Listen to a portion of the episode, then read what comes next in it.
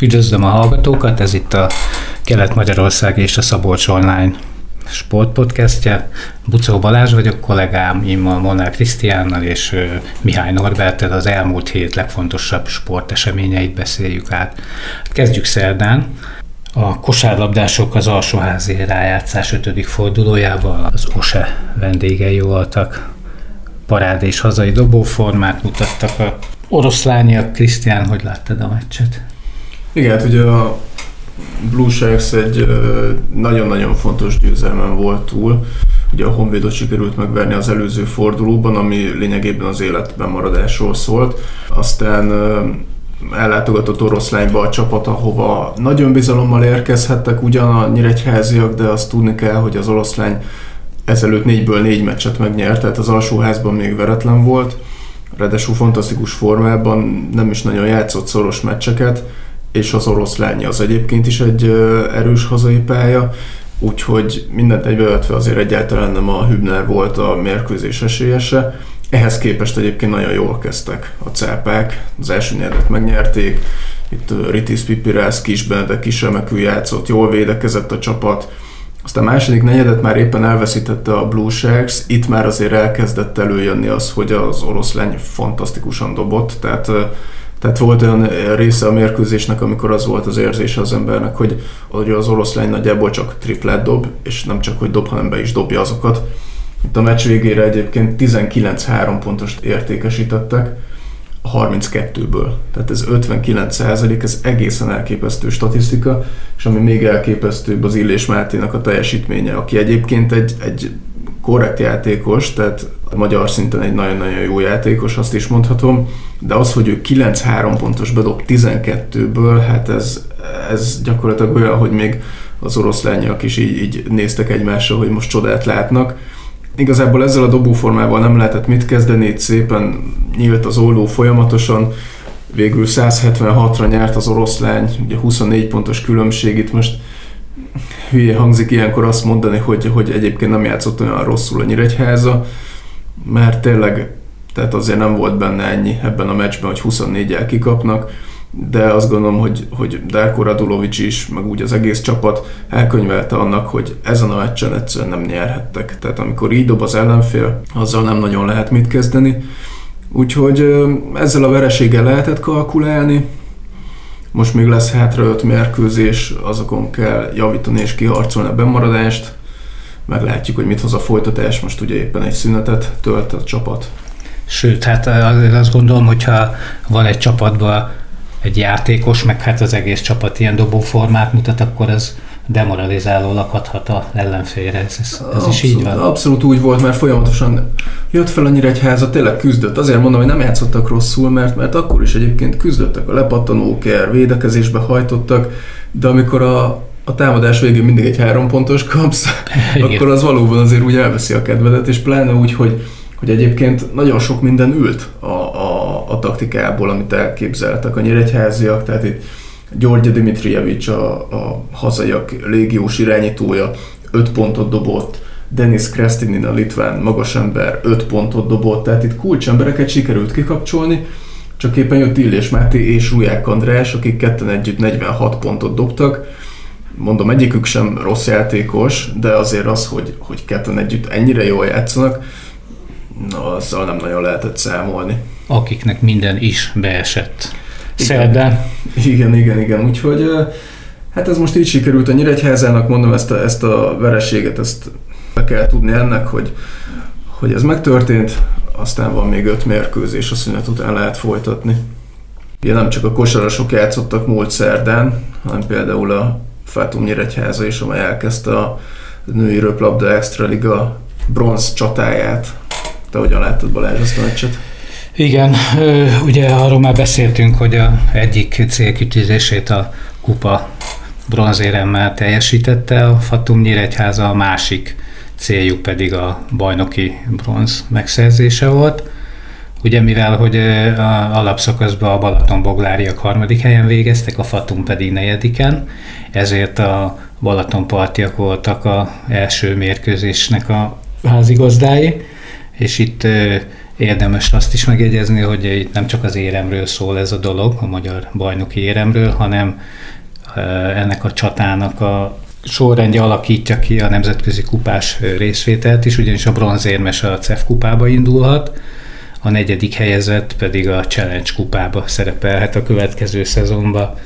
Ugye itt a hazaiaknál volt egy nagy hiányzó, a Herbin Baker, nálunk is volt egy hiányzó, a Jódza, aki sérült volt, összesen talán három percet, ha játszott a második negyedbe, de az is érdekes volt egyébként, ja és helyette Valentova volt a kezdőbe, és ami még érdekes volt, hogy feladó poszton nem Csicsics kezdett, hanem Kovács Francesco. Érdekesen alakult a meccs, az első szedbe játszmalabdánk volt, amit sajnos nem sikerült kihasználni, és innentől kezdve hiába mondta ezt Tomás Varga, hogy szerintük volt esélye, én máshogy láttam. Tehát a hazaiaknál volt egy Pérez Ramos, aki 21 pontot termelt,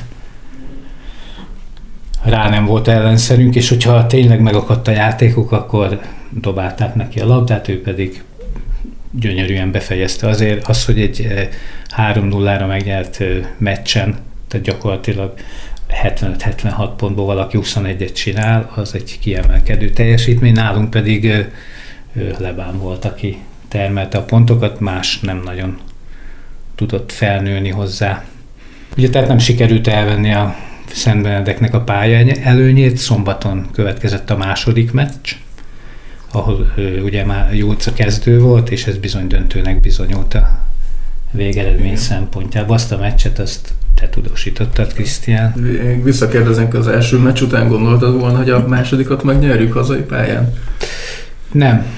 nem és nem azért, mert ö, olyan alárendelt szerepet játszott volna a Nyíregyháza, hanem itt azért már elgondolkozik az ember, hogy hm, igen, vannak a légiósok, akiknek nagyjából a szezon végén lejár a szerződése, hogy vajon milyen a motiváció szintjük, hogy most elmegyünk még, itt játszunk egyet, kikapunk, elmegyünk, megvan a harmadik meccs, de hogyha nyerünk, akkor még van, hát ha nem is egy, nem is kettő meccs talán, de azt kell mondjam, hogy félelmeimre rácáfoltak ezen a meccsen, igen, és ezt akartam mondani én is, hogy, hogy én sem gondoltam volna egyébként, hogy megnyerjük a második mérkőzést, és ehhez képest valóban pont nem az látszott, hogy, hogy elengedné ezt a történetet a nyíregyházi csapat, hanem igenis küzdöttek.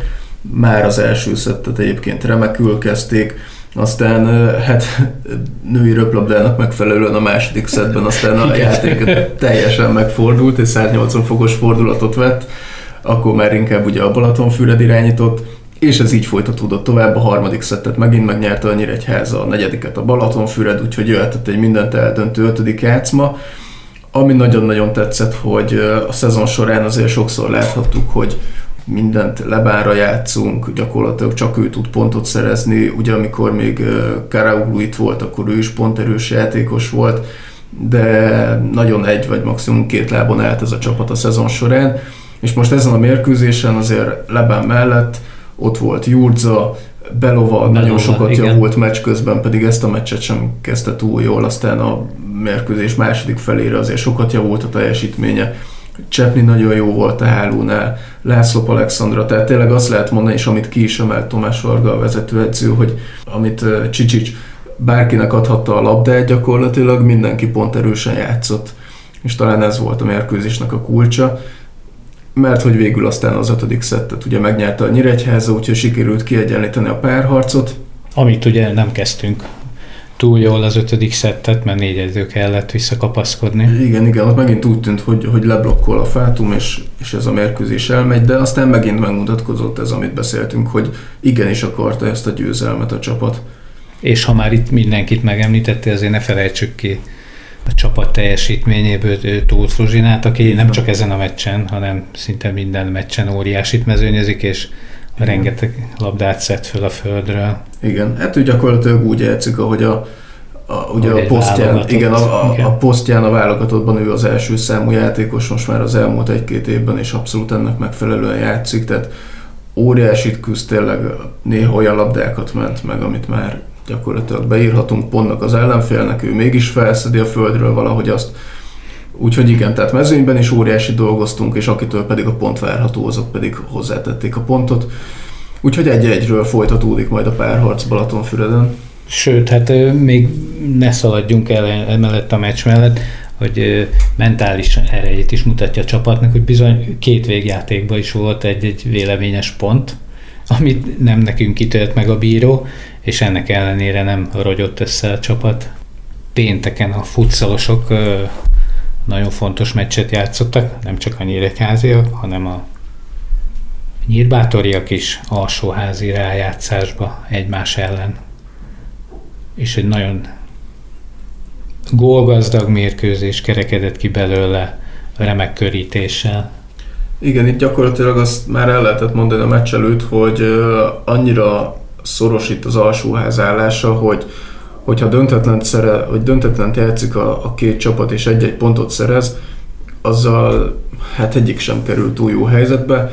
A győztes az biztos, hogy jó helyzetbe kerül, a vesztes pedig izgulhat majd a folytatásban, úgyhogy e, ilyen hozzáállással és ilyen körülmények között állhattak neki a meccsnek a csapatok. Azt tudni kell, hogy a Nyírbátornál azért voltak hiányzók, ugye sérülés, betegség, eltiltás miatt, úgyhogy abszolút nem könnyű helyzetben érkeztek meg Nyíregyházára. A Nyíregyháza pedig abszolút motivált volt, itt Lovas Norbertnek éppen aznap volt a születésnapja, és a, az egyik stábtag meglepte azzal, hogy, hogy egy zenekart, zenészeket hivatott a mérkőzésre, akik aztán végig zenéltek, úgyhogy fantasztikus volt a hangulat. A szurkolók is átvették ezt, úgyhogy, úgyhogy tényleg igazi, igazi derbi hangulat alakult ki, igazi vármegyei rangadó. Hát a játékon pedig az látszott, hogy bizony nem kímélik egymást a csapatok, tehát azért Igen. odarúgtak egymásnak rendesen.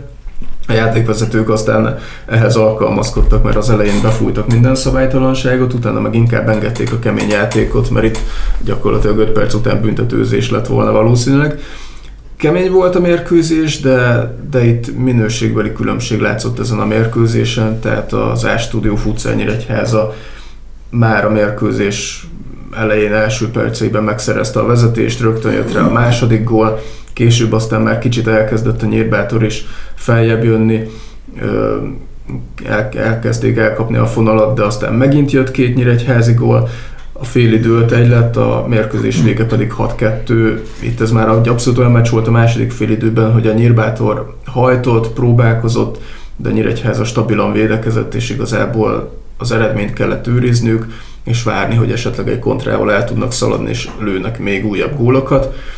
Mondom, a vége 6-2 lett, amivel a, a stúdió nagyon nagyot lépett előre, nagyon nagyot lépett a bemaradás felé, Nyírbátornak pedig izgulnia kellett úgyhogy így már hétfőn folytatódott is. Én azt hiányoltam egyébként, még visszatérve erre a meccsre, hogy valóban a második félidő tényleg arról szólt a Nyíregyházának, hogy tartsa az eredményt, a Nyírbátorba pedig nem volt erő a fordításra, sőt, talán azt is mondhatnánk, hogy még akarat sem. Tehát nem, is, tehát nem értem, hogy miért nem próbálták meg a 5 4 elleni játékot. Igen, ez érdekes volt. Hát talán emiatt is már kevesen voltak, elfáradtak volna, lehet, hogy akkor még jobban beleszaladtak volna a késbe, hogyha ott hagyják üresen a kaput. Ezt megmondom őszintén, ezt én sem tudom, én is azt vártam egyébként, hogy hamar előveszi az 5 a 4 elleni játékot, majd a bátor. Nem történt meg. Itt azért az is benne van, hogy itt hár, egy hét alatt játszottak három meccset, lehet, hogy úgy voltak vele a bátoriak, hogy hogyha kikapnak, akkor inkább itt kapjanak ki, és majd a következő mérkőzés nyerjék meg. Ami be is jött nekik, ugye hétfőn folytatódott, Igen, mind a két jött. csapatunk pályára lépett. Igen, már május 1-én játszott mindkét csapat.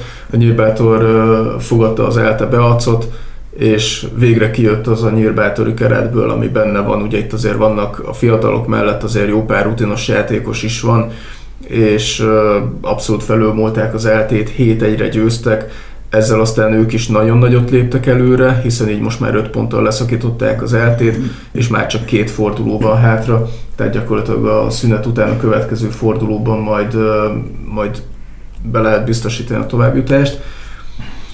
A Nyíregyháza pedig úgy léphetett már pályára, hogy egy órával később játszott, mint a Nyírbátor, és azt lehetett tudni, hogy ha nyer a stúdió, akkor biztos a bemaradás hogyha döntetlent játszik, akkor viszont az kell, hogy a nyírbátor megverje az eltét. Na most ugye az összejött, úgyhogy meccs közben kiderült, hogy elég lehet a döntetlen is. csak hogy hiába kezdett jól a Nyíregyháza, helyzet kihasználása azért közel sem olyan volt, mint a Nyírbátor ellen. Kiegyenlített a Rubeola, második félidő legelején fél perc elteltével megszerezte a vezetést, aztán tényleg az volt a Nyíregyházának, amit azért a szezon korábbi szakaszában sokszor láttunk, hogy támad, támad, vannak is helyzetek, de valahogy semmi nem akar összejönni. Itt majdnem 8 percet játszottak őt a négy ellen, abból se jött össze semmi. Úgyhogy így végül kikapott a Nyíregyháza 2 1 a Rubeola vendégeként, és marad az izgulás az utolsó két fordulóra. Hozzá kell tenni, hogy azért annyira nagyon nem kell izgulni már szerintem, hiszen az előbb rosszul mondtam, egyébként a Nyírbátor négy ponttal szakította le az eltét, a Nyíregyháza van öt ponttal előrébb, mint az ELTE, kettő fordulóval a, a, a vége előtt szerintem én merem állítani, hogy a Nyíregyháza meg a Nyírbátor is bent fog maradni. Na, úgy legyen. Akkor térjünk át nagy pályás focira. Szombaton a Mosó Magyaróvát fogadta a Spari, és bizony egy sovány, egy nullás vereséget szenvedett. Norbi, hogy láttad a meccset? Amivel ugyan megint nem könnyítette meg a saját dolgát a Spari, hanem egyre jobban csúszik le a gödör aljára, vagy csúszott le a gödör aljára. Mondhattuk ezt szerda este. Érdekes mérkőzés volt mondhatjuk úgy, hogy nem játszott rosszul a Spari. Ezt, ezt ugye már korábbi fordulókban is tapasztalhattuk, hogy igazából nem a játékkal van a probléma, hanem hasonlóan, mint az első osztályú kisvárda csapata a helyzetbefejezésekkel, vagy mondhatjuk úgy, hogy a szerencsével. Végig fölényben volt a Spari, helyzeteket próbált kialakítani, viszont az utolsó pillanatokban mindig közbecsúszott valami, lövés helyett sokszor passzoltak a játékosok, ezt én talán úgy értelmezném, hogy egy kicsit talán önbizalom hiányosak voltak. Kidolgozták a szituációkat, ott volt a lövőhelyzet, továbbadták a labdát, belelépett a védő. Az ellenfél a Moson Magyaróvá nem is nagyon kockáztatott, mondhatni úgy, hogy bunker focit játszottak, kb. háromszor kerültek gólhelyzetbe a, a nyíregyháziak ellen, és ahogy ilyenkor lenni szokott, a rengeteg kihagyott lehetőség és a és a mezőny fölé megbosszulta magát, remekül cseréltek a vendégek, a cserejátékos pedig egy pontrugás és szöglet után gólt fejelt, a hátralevő időben pedig már nem tudott a, a nyíregyházi csapat egyenlíteni, így elúszhat egy olyan három pont, amiből minimum egy megszerezhető lett volna, de talán ha ott van a szerencsefaktor, akkor akár három is lehetett volna. Ekkor még eléggé búslakodtunk, viszont a hétvége az, az sikeresen alakult a, a Spartacus számára. Igen, itt még az előző meccshez hozzá kell tenni, hogy a Moson Magyar Rover ellen ugye Novák Csanád eltiltott volt, Mikey Ramos már hetek óta sérült, illetve Adam csak Máté sem tudott pályára lépni sérülés miatt, így aztán a gyakorlatilag három támadója van a Spartagusnak, egyik sem játszott.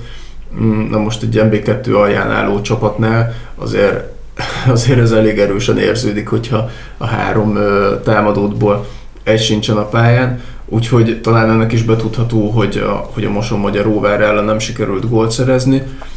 Aztán hétvégén már a Kozár Misleny ellen visszatérhetett Novák, Visszatért a védelembe Gengelicki Gergő, és egyébként pont ezt mondta Fekete Tivadar a sportigazgató, hogy, hogy azért a sokat számít, hogy magasabb lesz a csapat. Ugye ez védekezésben is sokat számít, támadásoknál és pontrugásoknál jól jöhet, és rögtön az első nagyobb helyzet abból adódott, hogy egy magas játékos, itt most éppen Baki Ákos fejelt, akkor még a lécre, és hát akkor még bosszankodhattunk, hogy na, hogy már ez is megint egy olyan meccs legyen, hogy ott van a kapufa, ott vannak a helyzetek, de semmiből nem születik gól de aztán csak összekapta magát a Nyíregyháza. Itt most megint jól védekezett a csapat, a Kozár Michelinnek nem voltak olyan óriási nagy helyzetei, a Nyíregyháza pedig szerzett két gólt, és nagyon-nagyon fontos győzelmet szerzett.